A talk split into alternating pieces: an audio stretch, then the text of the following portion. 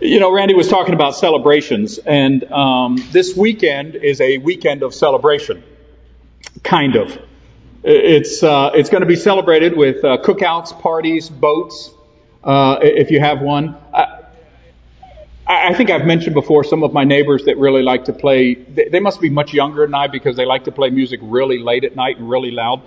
And um, and I heard them last night cranking up for just a little bit. And I think what they were doing is getting ready for tonight or tomorrow. I don't know.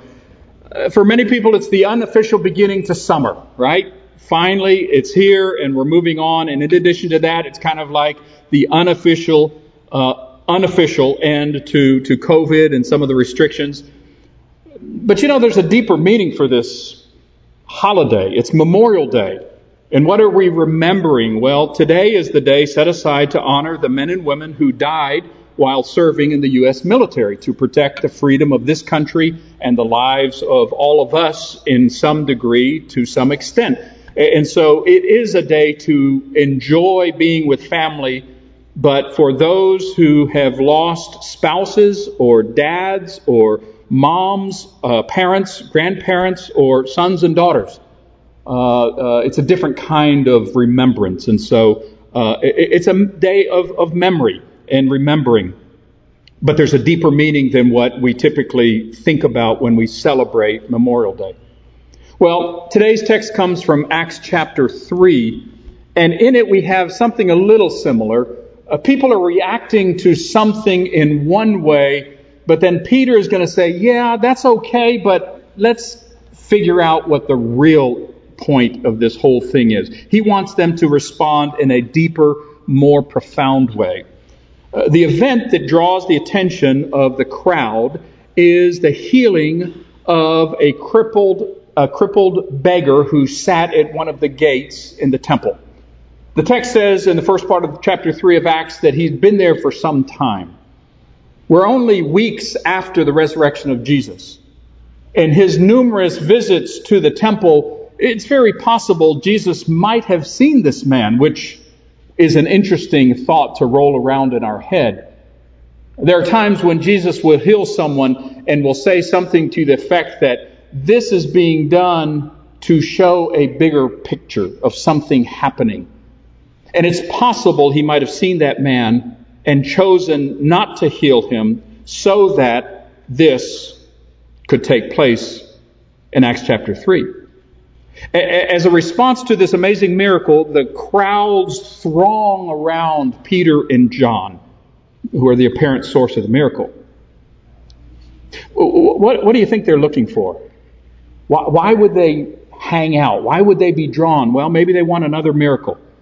Maybe they were looking for some sort of healing for themselves. Uh, um, uh maybe they wanted to just see something out of the ordinary. Who knows? What we do know is that when they got there, they got something different than they had been looking for, whatever that was. When they got there, they didn't find more miracles. They didn't find something wild and spectacular. What they got was a sermon. now, for some of us, that might be a wonderful thing. For others, it was like, oh man, you kidding me, right? Another sermon? Really? I was thinking something good. Um, when they arrived, the amazement and the mystery of this healing led to preaching. Because as amazing as the healing was, healings in and of themselves are kind of ambiguous. What is it really saying? What is it communicating? That this person is better than the people that didn't get healed? How, how do we understand healings? They're, they're a bit tricky. And in our culture, we've taken them all different directions. But what we see here is that the author of Acts is almost putting more emphasis on the sermon because that's where we understand what this truth is that Peter wants to share. So that's where we're going to pick up in Acts chapter 3, verse 12, with the first part of this sermon. Now, as we walk through the sermon and just listen to Peter's initial uh, first half of the sermon, be listening for how he corrects two misunderstandings that uh, that the people have as they're gathering there. Uh, Acts chapter three, verse twelve. Peter saw his opportunity and addressed the crowd. People of Israel, he said, what is so surprising about this? And why stare at us as though we had made this man walk by our own power or godliness? For it is the God of Abraham, Isaac, and Jacob, the God of all our ancestors, who has brought glory to his servant Jesus by doing this. This is the same Jesus whom you, crowd in Jerusalem, handed over and rejected before Pilate, despite Pilate's decision to release him. You rejected this holy, righteous one and instead demanded the release of a murderer. You killed the author of life. But God raised him from the dead, and we are witnesses of this fact. Verse 16. Through faith in the name of Jesus, this man was healed. And you know how crippled he was before. Faith in Jesus' name has healed him before your very eyes. Friends, I realize that what you and your leaders did to Jesus was done in ignorance. But God was fulfilling what all the prophets had foretold about the Messiah, that he must suffer these things. Verse 19. Now, repent of your sins and turn to God so that your sins may be wiped away.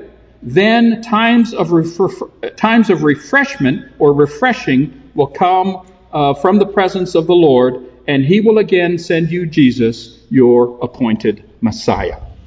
Word of the Lord. Now, the first thing they misunderstood was the source of this healing power. They thought it came from John and from Peter. And Peter is very quick to say, no, no, no, you got this all wrong. It's not us. We're mere mortals. It's not our spirituality. It's not our piety, our wisdom, our strength. This is all about God. This was His action and this is the same God who is the God of Abraham, Isaac, and Jacob. He is the true healer. But, but the second mistake, and, and I think this is kind of where Peter goes in the sermon, is that they thought that this healing simply called for amazement and wonderment. That that's what it was supposed to do, is just to, wow, will you look at that? But Peter says it calls for something much more, something much deeper. It calls for repentance. And I think what he's saying is that whenever we see, see signs of God at work in our world, Whenever we hear of someone being healed from cancer or from COVID, we hear of a relationship that was broken and now restored. We hear of, uh, of despair turning to hope. We're filled with joy and wonder and amazement but Peter wants us to understand that a deeper response is necessary.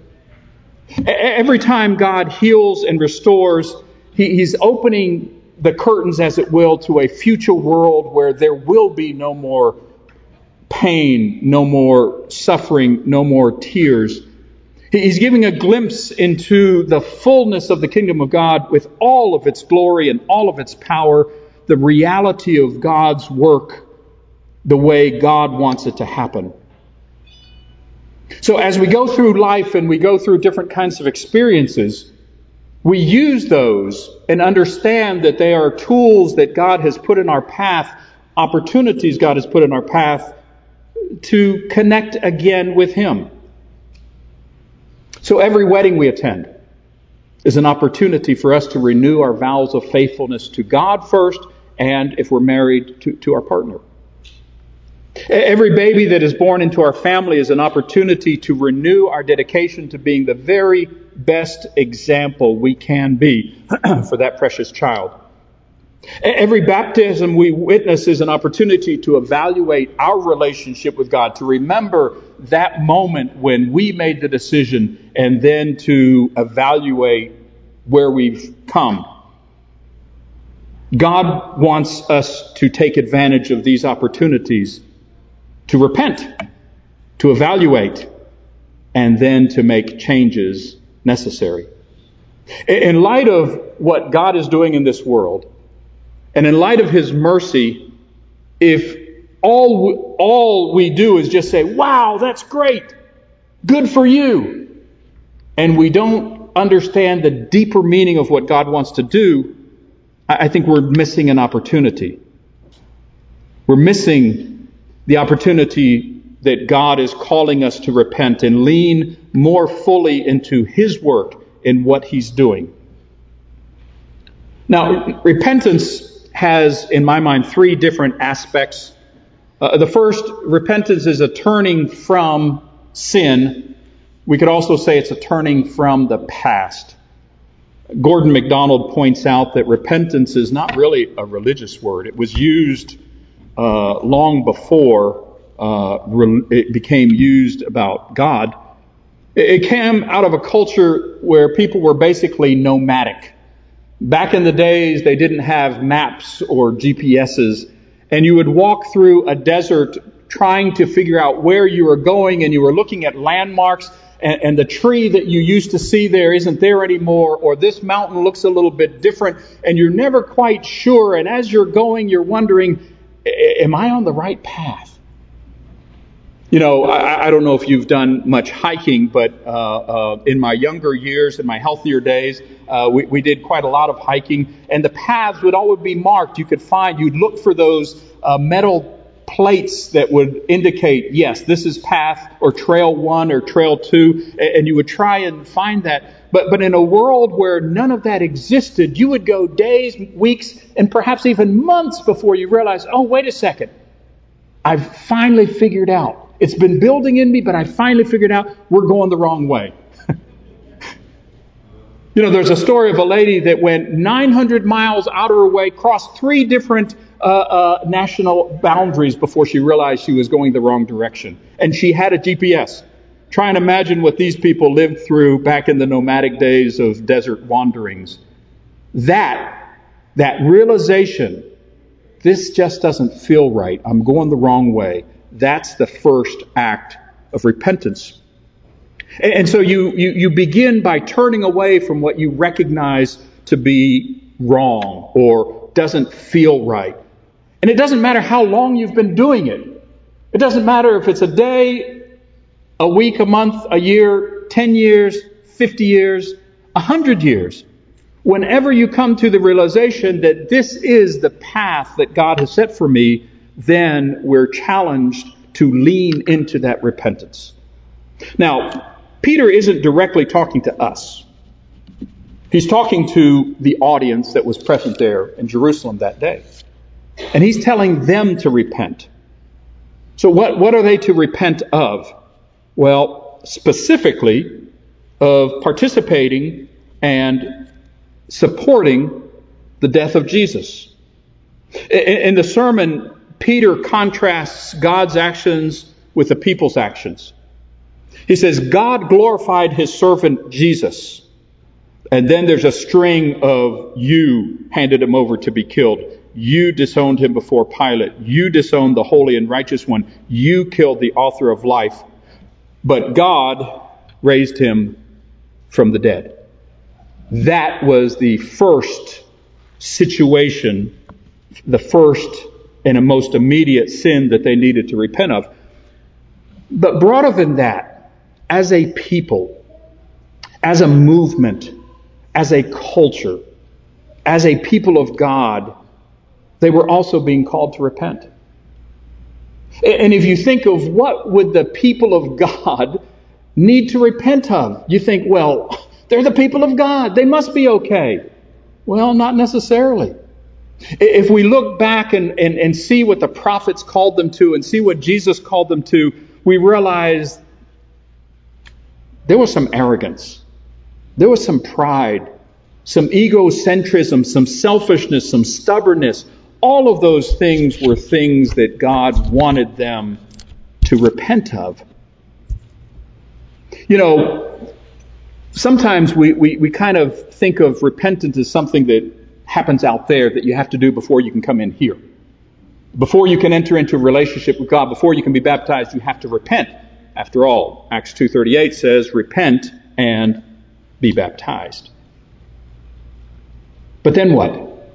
What do we do with repentance after that? Well, Will Willimon uh, has a book entitled Sinning Like a Christian. and he takes on the seven deadly sins and says, you know, we're pretty good at avoiding the big bad ones and the illegal ones for the most part. church members still mess up, but for the most part, we don't get involved with a lot of the more gnarly points. But the seven deadly sins pride, envy, anger, sloth, laziness, greed, gluttony, lust. Yeah, that, that, that sits right next to us on the pew. We take that one home to us.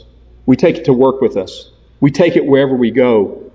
And so repentance speaks to all of us, no matter how many years we've been walking with Jesus, how many years we've been attending church. Doesn't matter what family we come from or where we are, repentance is an urgent need for us to realign our lives with what God truly expects for us in behavior and in our beliefs. Repentance means turning from the past. But secondly, it also means turning towards the future for what God is offering in the future. There, there's a glimpse of something more. Peter assures the audience listening to him that day that if they will repent, God will erase, wipe out their sins, and bring times of refreshing into their lives. When Jesus began his public ministry in Mark chapter 1, he begins by announcing the kingdom of God is at hand. Repent and believe in the good news. He didn't say repent of your past. He says repent because God is going to do something wonderful in your life if you will allow it. And that requires leaning into and anticipating that time of refreshing that God wants to give us. When we lived in Buenos Aires, this was back in the 80s, uh, early 80s, and uh, they didn't have air conditioning in most homes and most businesses. There was only, well, banks were air conditioned, but you, you couldn't stay in the banks very long. Guys with guns would, would kind of look at you funny. Uh, and so I found one place that did have really good air conditioning movie theaters. And if I had to be downtown, I didn't care what was on the screen. I would slip in and just sit there for 10 minutes enjoying cold air. You know, sometimes as you were walking down the, the, the, the, pedestrian streets and you would walk in front of the movie theater and they would have the door open, you would get this blast of cold air. Happens sometimes if you're walking in downtown Miami or, or on uh, uh, uh, Lincoln. But that refreshment that comes. You know, we're all hoping and praying that the rainy season begins this afternoon, right? It's supposed to. And I've looked at my calendar and, or my, my weather app and it says every day there's supposed to be rain. I'm tired of waking up and watering uh, uh, uh, tomatoes every single morning to make sure they survive. Times of refreshing are coming. And, there's this yearning that repentance leads us to. Something that God wants to do in us. Now, uh, let, let, me illustrate it in this way. Um, I, have got the, the, the, board here. I've had a number of people already ask me, is, is that on purpose? Do you need us to move that? You know, is that a, a problem? And hopefully I'll try and, and raise my voice so that the mics can pick it up. So what I need is, I don't know, one of you just give me one of your sins and let me write it on the board here. And uh, any volunteers? All right. Uh, well, no, Jim Brady. I don't. want. No, no. Thank you. I appreciate that. We uh, we're, we're going to leave that one alone. Thank you. Uh, I'll just start with something that I have in my life, all right? Catherine, close your eyes. Uh, uh, no, I'm just going to start with this. Okay. That wasn't too harmless. Uh, hopefully, no one was harmed in the making of that uh, illustration. Okay, so I've got sin. It, it's pretty strong, it's pretty harsh, it's pretty bold, and now I, I feel bad and I want to get rid of it. So I've got my handy dandy eraser and, well, useless. Um, so let me see. Ah, I've got the clue. Okay. So what, what, what, we often try and do with our sin is we, we have this kind of amazing stuff that kind of just tries to go over it. And as you can see, I'm about as successful in covering up sin in my life as I am covering up sin on the board. Doesn't work. Doesn't work. It's there. I'm stuck with it. But, but here's the thing. I think when I write my list of sins, they are in this permanent marker that cannot be erased and cannot be covered up. What God says is that my sins are written in His view and with His power in something a little bit different. It looks the same to me. It looks like it's around forever. But what God points out is if I will turn from my past and I will lean in and turn towards Him, there's a moment of refreshing that He will promise, and that's when my sin gets wiped away. Now, that sounds very glib. My sin gets wiped away. Woo-hoo. Jesus had to die for that to happen. But what Peter is trying to communicate to those individuals and to us, it doesn't matter how permanent you think your sin is, up to the death and killing the author of life, that can also be erased. And God is more than willing to wipe out that sin, not just cover it up, wipe it out, remove it as far as the east is from the west, send it into where Davy Jones' locker is at the bottom of the sea where we can't even retrieve it. And that's what God wants to do. It's a turning away from the past. It's a turning towards the future and the forgiveness God offers. And then the third thing is it's a turning around now in the present. In the present. Once we learn that repentance is good news, because God is opening up a way for us to have that relationship, have that refreshing from Him,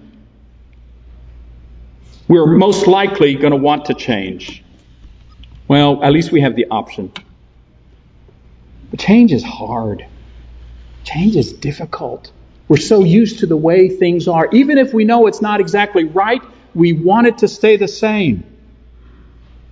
There was an article in the magazine Fast Company, a business journal, uh, a couple years back, and it begins with this paragraph Change or die.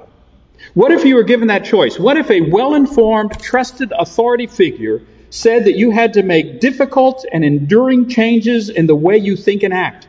If you didn't, your time would end soon, a lot sooner than it had to. Could you change when change really mattered? When it mattered most? Then the article goes on to talk and have an interview with Dr. Edward Miller. He was the Dean of the Medical School and the CEO of Johns Hopkins University. Johns Hopkins. Miller studied patients whose heart disease was so severe that they had to undergo bypass surgery, $100,000 surgery, traumatic, difficult, with no complications. 600,000 people have had that, have a bypass every year. Millions have angioplasties. Temporarily relieves problems. But if there are no changes in life, the bypass will clog up. Angioplasties, in a, uh, the bypass will clog up in a couple of years, the angioplasty in a few months. Now, given that scenario, given that scenario, you would think that people would be willing to change. He says that if you look at people after coronary artery bypass, two years later, 90% have not changed their lifestyle. And that's been studied over and over and over again. You know, we, we, we think, oh man, if it was me, I would change. Until I think through some of the things that I've been asked to rethink and change. And I'll say, no, I can't do that. That's too hard. I've been doing this this way for these years. Well, that's the third challenge. Turn away from the past, turn towards the future, and turn away now. Repentance is not a once for all act. It is an ongoing relationship with God numerous in course corrections as we get closer and closer to our goal. It's a discipline that God gives us to help keep us on track with where He wants to go and where He wants to lead us. Whatever our sins are, they're not written in permanent ink. Times of refreshing are coming.